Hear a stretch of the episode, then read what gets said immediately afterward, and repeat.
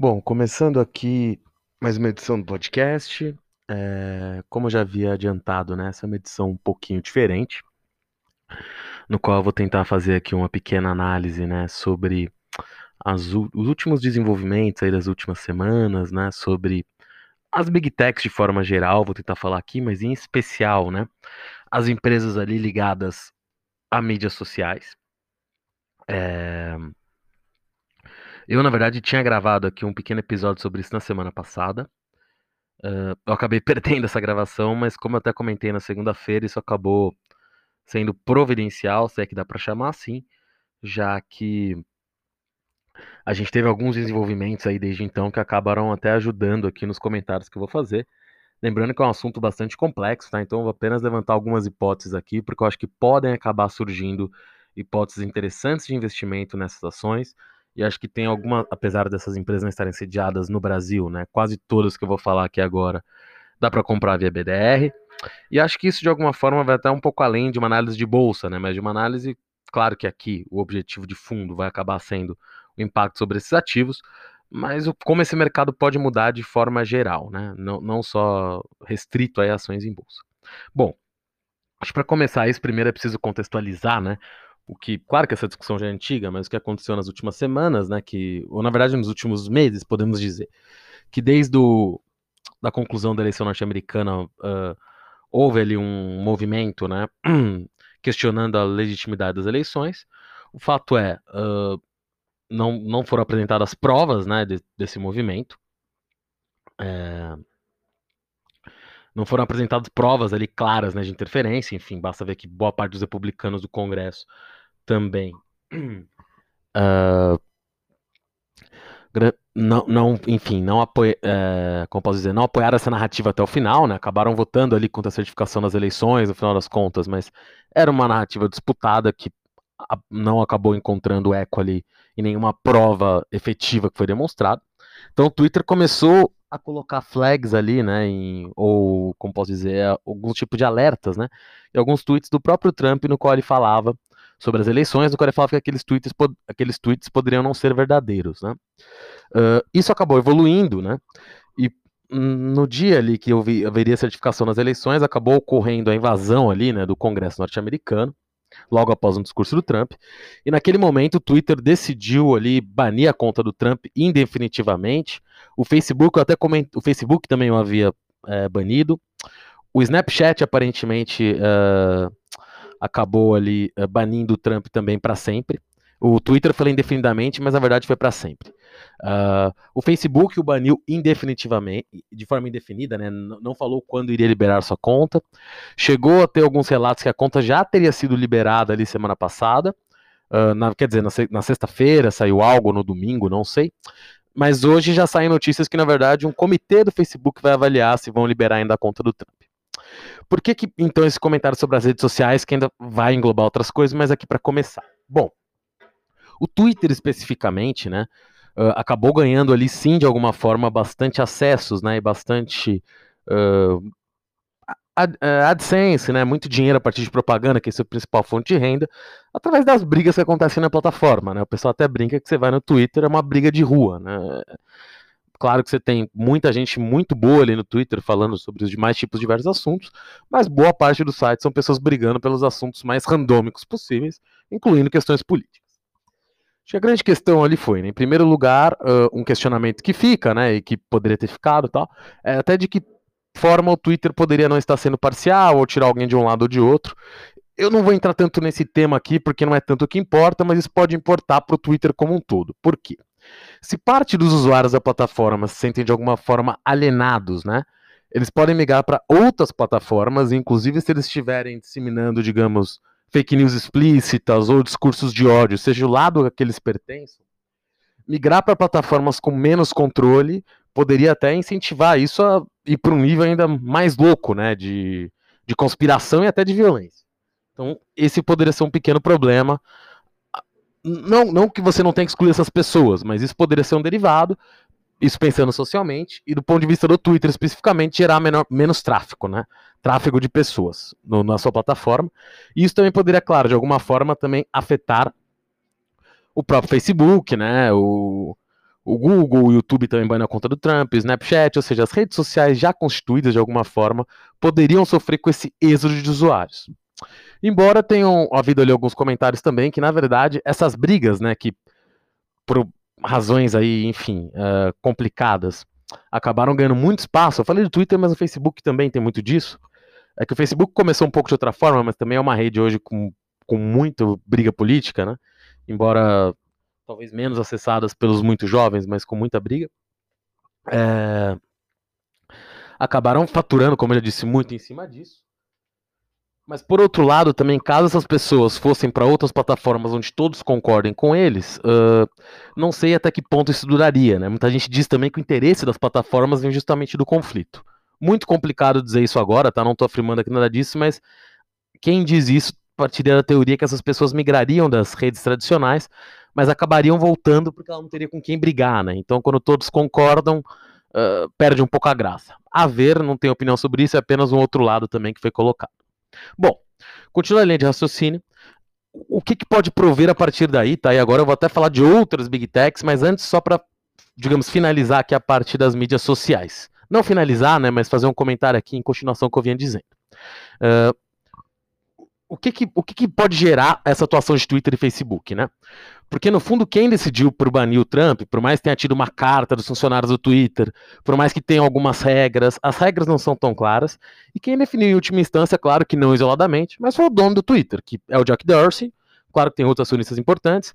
No caso do Facebook, o dono é o Zuckerberg, porque ele tem ações de outra classe que ele acaba decidindo isso no final do dia.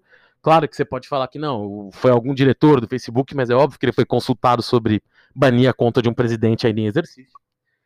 E aí você tem que chegar com, também pensar que no próprio Estados Unidos já existia ali preocupações, né, sobre o tamanho dessas dessas mídias sociais. E banir o Trump ali, independente da medida contra o Trump em si ser correta ou errada, acaba demonstrando que qualquer político, na verdade, no futuro poderia estar sujeito a isso.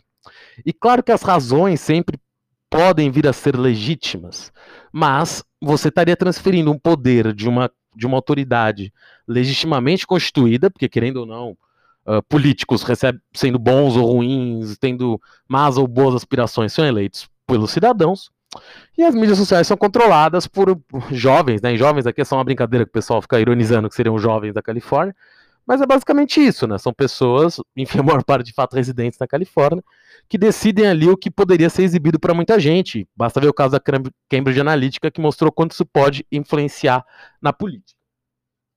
Então, nesse sentido, a gente tem que pensar um pouco primeiro. Os próprios democratas veem isso agora e pensam, pô, isso foi feito com o Trump agora, mas qual a chance disso se voltar contra mim devido ao poder dessas plataformas? Ou seja, a gente deveria fazer alguma regulação delas. E os republicanos, que poderiam até ser contra em algum momento e dizer, não, opa, são empresas privadas, não devemos mexer nisso, por mais que não gostem do Trump agora, viram-se também ali sufocados, né? Diversas empresas falaram que não doariam mais para candidatos republicanos até... ficar um pouco mais clara a situação do Trump, né, invasão do Capitólio. Então, assim, agora você tem dois lados muito preocupados com o poder dessas empresas. E muita gente diminuiu, ele falou, não, já está precificado essas questões antitruste contra essas empresas e até nacionalistas de regulação. Eu acho que não estão.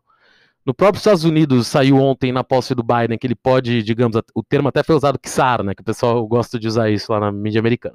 Mas um czar para antitruste ali, ligado diretamente ao presidente, para ver como regular a concorrência de forma melhor. E sim, as big techs estão sendo olhadas por isso. Então pode ter algum movimento nos Estados Unidos, sim, em termos de regulação da forma que essas empresas podem exercer seu poder, porque o próprio, ao banir o Trump, ficou claro que ele não tinha quase outro meio de comunicação, né? Ele dependia ali do Twitter, do Facebook, do YouTube. Então, assim, são poucas empresas sediadas no mesmo lugar do mundo que se decidem tirar alguém. A pessoa está praticamente fora do jogo. E aqui eu estou falando especificamente dos Estados Unidos, tá? Mas isso também, por exemplo, se a gente pega na Índia, que já existiam reclamações do partido no poder, o BJP, do Modi, né? Que estariam tirando páginas mais à direita. E, ou seja, lá na Índia o BJP domina o Congresso. Qual a chance deles também fazerem algumas medidas contra essas redes sociais, principalmente ao ver o que aconteceu nos Estados Unidos? Isso vai indo para outros países, tá? Porque se a gente pegar, claro... essas redes sociais, além de serem americanas, têm sim um grosso de público norte-americano, mas são muito fortes na Europa, na América Latina, especialmente no Brasil, na Índia. Então, assim, caso essas leis vão passando, você pode ter tanto uma regulação que faça as empresas diminuírem de tamanho, como também uma certa, talvez, uma escolha de alguns países por fazer algo parecido com o que a China fez, ou seja, fazer cópias locais, onde pode até, por outro lado, você ter o perigo do próprio governo ter algum controle sobre as plataformas, mas o fato é, os governos teriam poder para fazer isso também, atrapalhando bastante essas empresas de mídias sociais. Então, assim, você tem esses riscos, não dá para dizer até que ponto eles vão ser executados, tá? Tem muito dominó para cair aí, digamos, se for uma sequência, e não estou falando que essas empresas vão sofrer tudo isso. Eu só acho que, no curto prazo, elas haviam caído por esse receio, recuperaram um pouquinho, mas eu acho que o receio foi sempre de regulação e não de truxa. Então acho que isso não está muito bem precificado hoje, porque de fato ninguém sabe para que lado vai. Principalmente o Facebook não parece caro hoje, mas acho importante sempre falar desses riscos, tá? E aí vale também outra menção, talvez a principal rede social do futuro do Facebook, que é o WhatsApp. Eu estou chamando aqui de mídia social, tá, mas o WhatsApp é onde, principalmente no Brasil, né, onde a gente mais comunica. Em alguns outros países, o WhatsApp é até menos utilizado que no Brasil, né? Se pegar o próprio Estados Unidos, pelo fato de lá já há muito tempo o SMS, né, ser de graça, muita gente acabou nem... Claro que muita gente lá tem sim o WhatsApp, mas nem houve uma migração no nível brasileiro, né? Porque lá muita gente usava o SMS, era de graça, mandava, o e-message mesmo para quem tinha Apple, enfim. Então a migração, claro, apesar de existir, as pessoas não usam de forma tão frenética quanto no Brasil. Mas sim, o WhatsApp é líder em diversos países do mundo, tem outros concorrentes, como o Telegram, tem concorrentes regionais, como uma empresa coreana, tem na China o seu concorrente local, até porque não, enfim, a China tem, digamos, tem um proxy ali para todas as grandes empresas de Big Tech norte-americanas, né? Enfim, o WhatsApp anunciou ali uma mudança, né, em suas regras ali de privacidade, a gente pode dizer assim, ou seja, ela passaria a pegar as informações dos usuários e poderia compartilhá-las com outras empresas do grupo Facebook. O que isso significava no final do dia? Monetizar informações das pessoas, o que já era feito por outras empresas do grupo, e eles agora iam fazer com o WhatsApp, nem sei dizer se já não faziam antes, mas o fato é que de forma muito clara, até para também não serem responsabilizados por fazer isso sem... a permissão dos usuários, o WhatsApp deixou claro que faria essa mudança em suas regras ali de privacidade. Isso gerou bastante gritos, né? Muita gente ficou muito irritada com isso, até porque o WhatsApp pode-se dizer, sim, que é onde fica ainda mais fácil descobrir a vida das pessoas, né? Porque no Twitter, de forma geral, você interage com pessoas, mas a maior parte das mensagens é públicas, apesar de você usar DM, Facebook também, apesar de ter ali o Messenger. Então as pessoas viram ali que, nossa, agora o Facebook vai de fato ler minha mente, eu vou comentar com minha mãe tal coisa e realmente vai aparecer, porque, enfim, eles vão usar trechos de conversas pessoais minhas, muito mais pessoais do que eu colocava nas outras redes sociais. Isso levou a um tweet do Elon Musk falando que ia baixar o Signal, né?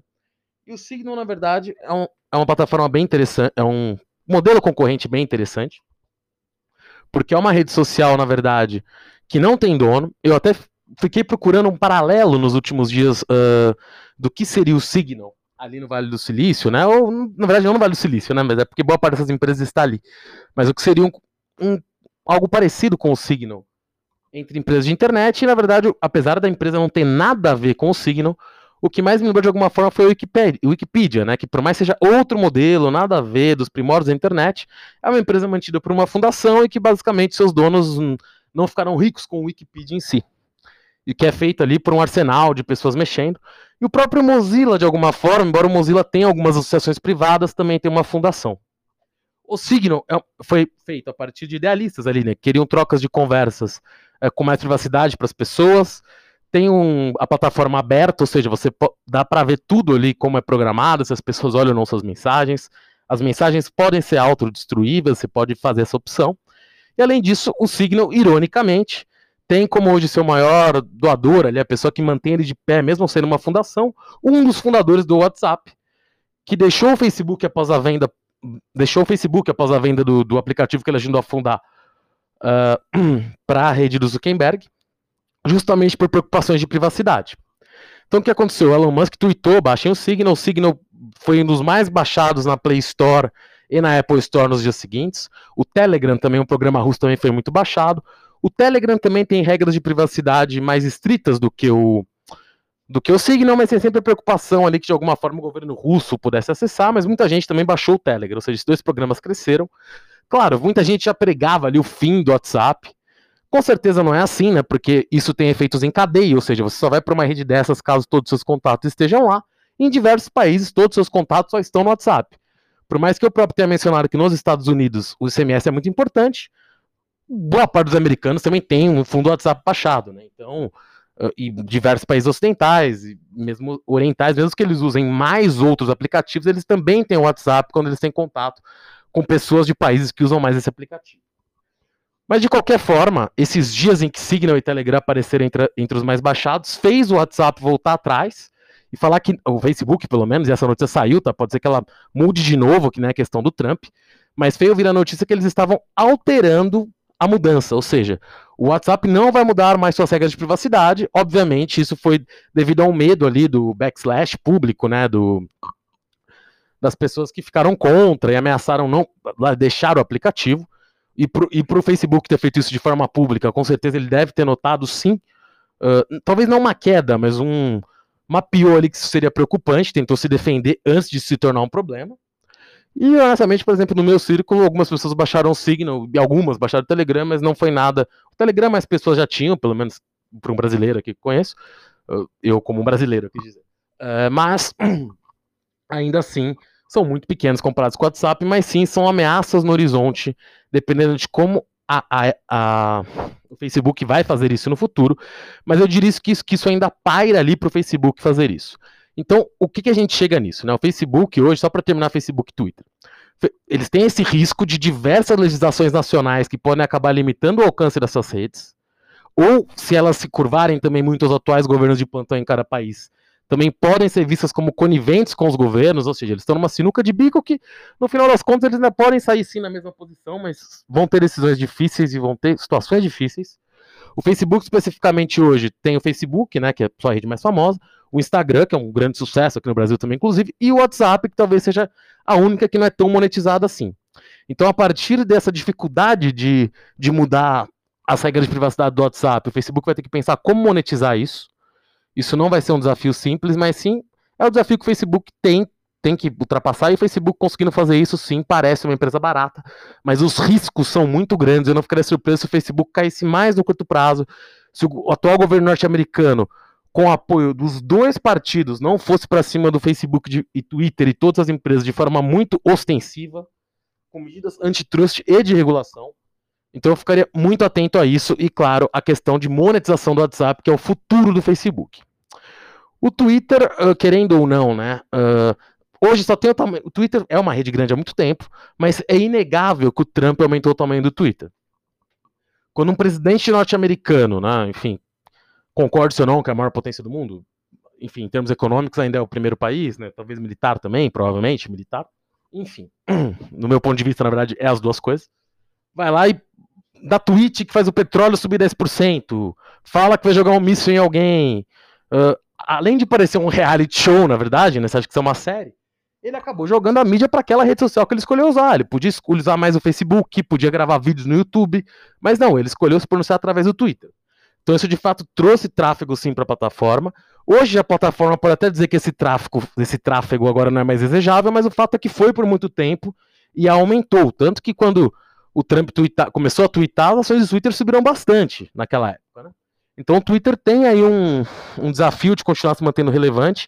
E sim, o Jack Dorsey, um dos fundadores do Twitter, da Square também, postou que a rede social tinha que ser mais clara com relação às suas regras para escolher banir.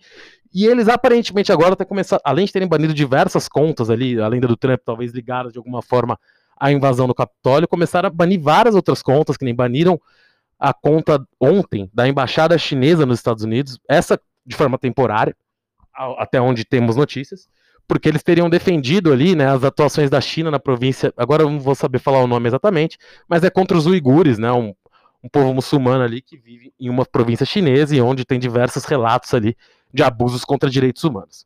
Então sim, o Twitter se mantendo mais ativo, tentando sair na frente disso, e sim, parte das pessoas aplaudem isso de forma muito, muito entusiasmada, mas isso sim pode diminuir o alcance, tá? E aqui eu não estou falando do ponto de vista do Twitter só como plataforma legal, estou falando do valor da ação, como empresa, mas claro, talvez o Twitter esteja sendo revolucionário se começar a fazer isso para os dois lados, para até se mostrar uma vantagem no futuro, caso surja alguma regulação, mas é complexo. Agora, indo além do Twitter, né? O que, que foi o efeito cadeia do banimento do Donald Trump? Tinha uma plataforma, na verdade, chamada Gab, que eu confesso que conhecia muito pouco, que boa parte da direita já usava, mas foi uma plataforma que já tinha sido meio que tirada de circulação, digamos assim, porque muitos terroristas, supostamente terroristas, se comunicavam por ali, teve muitos posts estranhos, parece que teve um... Parece, eu digo porque agora eu não lembro onde isso é com 100% de exatidão, mas eu acho que é isso, que um terrorista ali que acabou fazendo um ataque nos Estados Unidos mesmo, vinha postando no Gabi que pretendia fazer, e aquilo era público ali, ele meio que até ensinava como fazer aquilo, então por isso o Gabi foi até meio que excluído. Mas surgiu um outro aplicativo, que aqui eu vou chamar de Parler, tá? Mas é quem chama de Parler na Europa, que acabou começando, até antes dessa questão do Twitter, começou a congregar pessoas mais ligadas à direita, ou extrema-direita, enfim, na verdade, e logo após o banimento do Trump, essa plataforma também foi a mais baixada ali da Apple Store, entre as mais baixadas, né, da Apple Store, top 5 nos Estados Unidos e no mundo, salvo engano, da Apple Store e do Google Play. E o que aconteceu depois foi o seguinte, né? Primeiro, o Google Play tirou essa loja, esse aplicativo da sua loja. Dias depois, ou um dia depois, a Apple Store tirou. Por fim, outras empresas, pessoas que nem, novamente, curiosamente, a maior parte delas sediadas, enfim, no Vale do Silício também, que fazem serviços ali de back-end, né? Coisas que eu, como ser humano comum, nem sei o nome dessas empresas direito, sei por ver as ações na bolsa, sei o que fazem, mas começaram a tirar as funcionalidades que elas prestavam para o Parler. O serviço foi ficando complicado até que a Amazon deu o golpe final ao falar que não ia mais hospedar o Parler no AWS, que é o seu a internet em nuvem, digamos assim, da Amazon, né? Onde ela faz armazenamento. A AWS, aliás, hoje é uma das principais divisões de negócio da Amazon. Então isso, na prática, inviabilizou a existência do Parler. E aí surge outra questão complexa, que vamos ver como é que vai ser endereçada por governos em todo o mundo, que é: essas empresas privadas decidiram que o Parler não deveria, que o Parler não tinha, digamos, não cumpria com os requisitos que elas queriam de empresas que deveriam estar dentro ali de suas lojas ou utilizar seus serviços. Mercado privado, tudo bem. A gente chega no mesmo problema das redes sociais. Qualquer pessoa que tem celular hoje, basicamente, usa a Apple Store ou o Google Play. Então, a questão aqui não é tanto o Parler em si, ou o Parler, porque ele é o símbolo. Realmente era uma rede ali que parecia não ter moderação. Sei lá se também alguém deveria se meter nisso, mas o grande chato é, poderia ter sim discursos ameaçadores ali, que vão contra o que Google e Apple acreditam, tudo bem. Mas qual então é a saída para esse cara poder colocar esse aplicativo em outro lugar? E pior, vamos supor que eu não faço o Parler, eu faço um joguinho, ou um app de notícias ligados a jornais, ele não faz nada demais. Só que eu concorro com Google e Apple em outros mercados. Eu estou incomodando eles em outros mercados. Então eles tiram o aplicativo da loja deles de forma a eu não ter mais fontes de receita. A Amazon também, que eu posso concorrer com ela em outros mercados, me tira da computação em nuvem dela. E todos esses mercados são concentrados. Computação em nuvem também tem mais concorrentes, mas você tem a Microsoft com a Azure, você tem o Google também entrando nisso, mais forte. Você tem a IBM também fazendo alguma coisa, mas você não vai ter tantos players assim. Então são mercados altamente concentrados que podem limitar a concorrência e liberdade de expressão até em algum nível. Não estou falando que esse é o caso do Parler, digo para o futuro, porque isso pode ser feito para um lado e para o outro. O que a gente também tem que entender é as conivências das empresas mudam.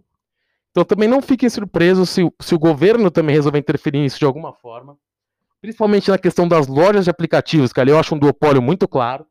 Talvez o governo, por exemplo, obrigar o Android, né, no caso o Google, o dono do Android, e a Apple ali com o iOS, seu sistema operacional, a abrigarem mais de uma loja de aplicativos e não apenas a que elas produzem.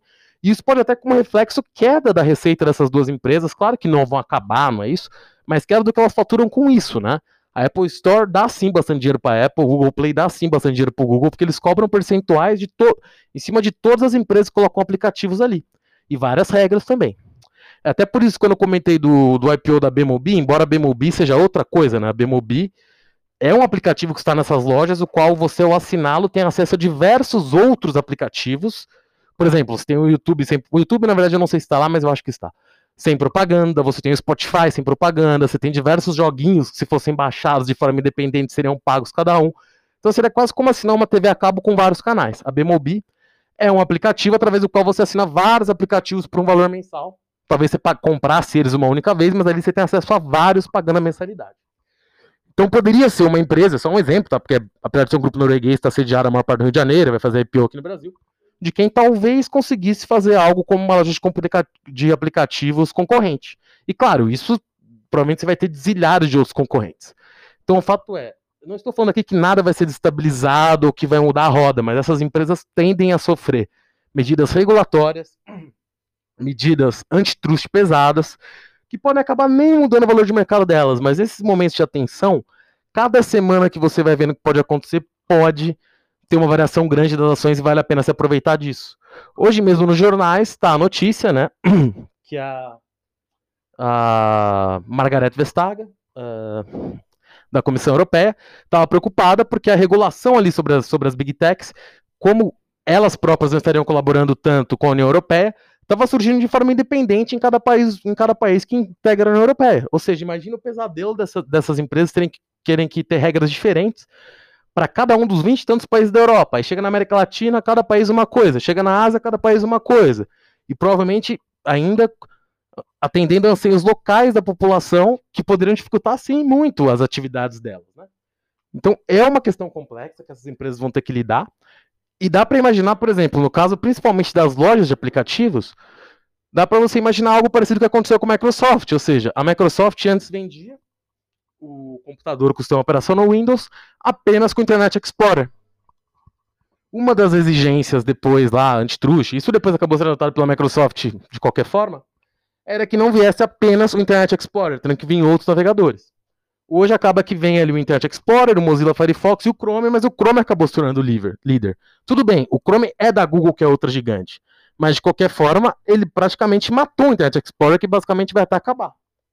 Hoje acho que até a Internet Edge, se eu não estou enganado, mas vai acabar.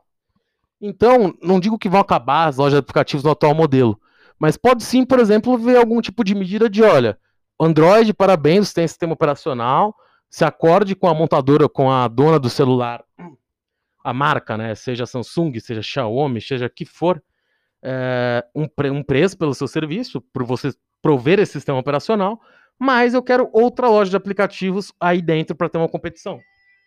Mesma coisa a Apple. Apple, parabéns, você tem aí uma loja de aplicativos dentro do seu próprio sistema, parabéns, mas você agora vai ter que ter outra, porque isso não está gerando concorrência, isso está trazendo danos à concorrência. Então não se surpreenderia se isso acontecesse. Esse não é um episódio separado, tá? Eu acabei falando de muita coisa aqui, mas acho que tem bastante coisa a ser dita ainda sobre esse assunto. Vou voltar a isso, esse foi um primeiro panorama, mas sim, é um mercado que vai passar por muita turbulência nos próximos anos, ou talvez até próximos meses, e vai dar para ganhar dinheiro. Isso não é só sobre ganhar dinheiro, tá? Porque que eu falo da bolsa vai subir, vai cair, mas é sobre a regulação e a liberdade de expressão no futuro. Eu acho que cada um deveria ficar informado sobre isso, tentar entender as complexidades disso e tirar suas próprias conclusões. E, bom, de quinta-feira agora eu devo também começar a fazer algum tipo de episódio sobre tendências.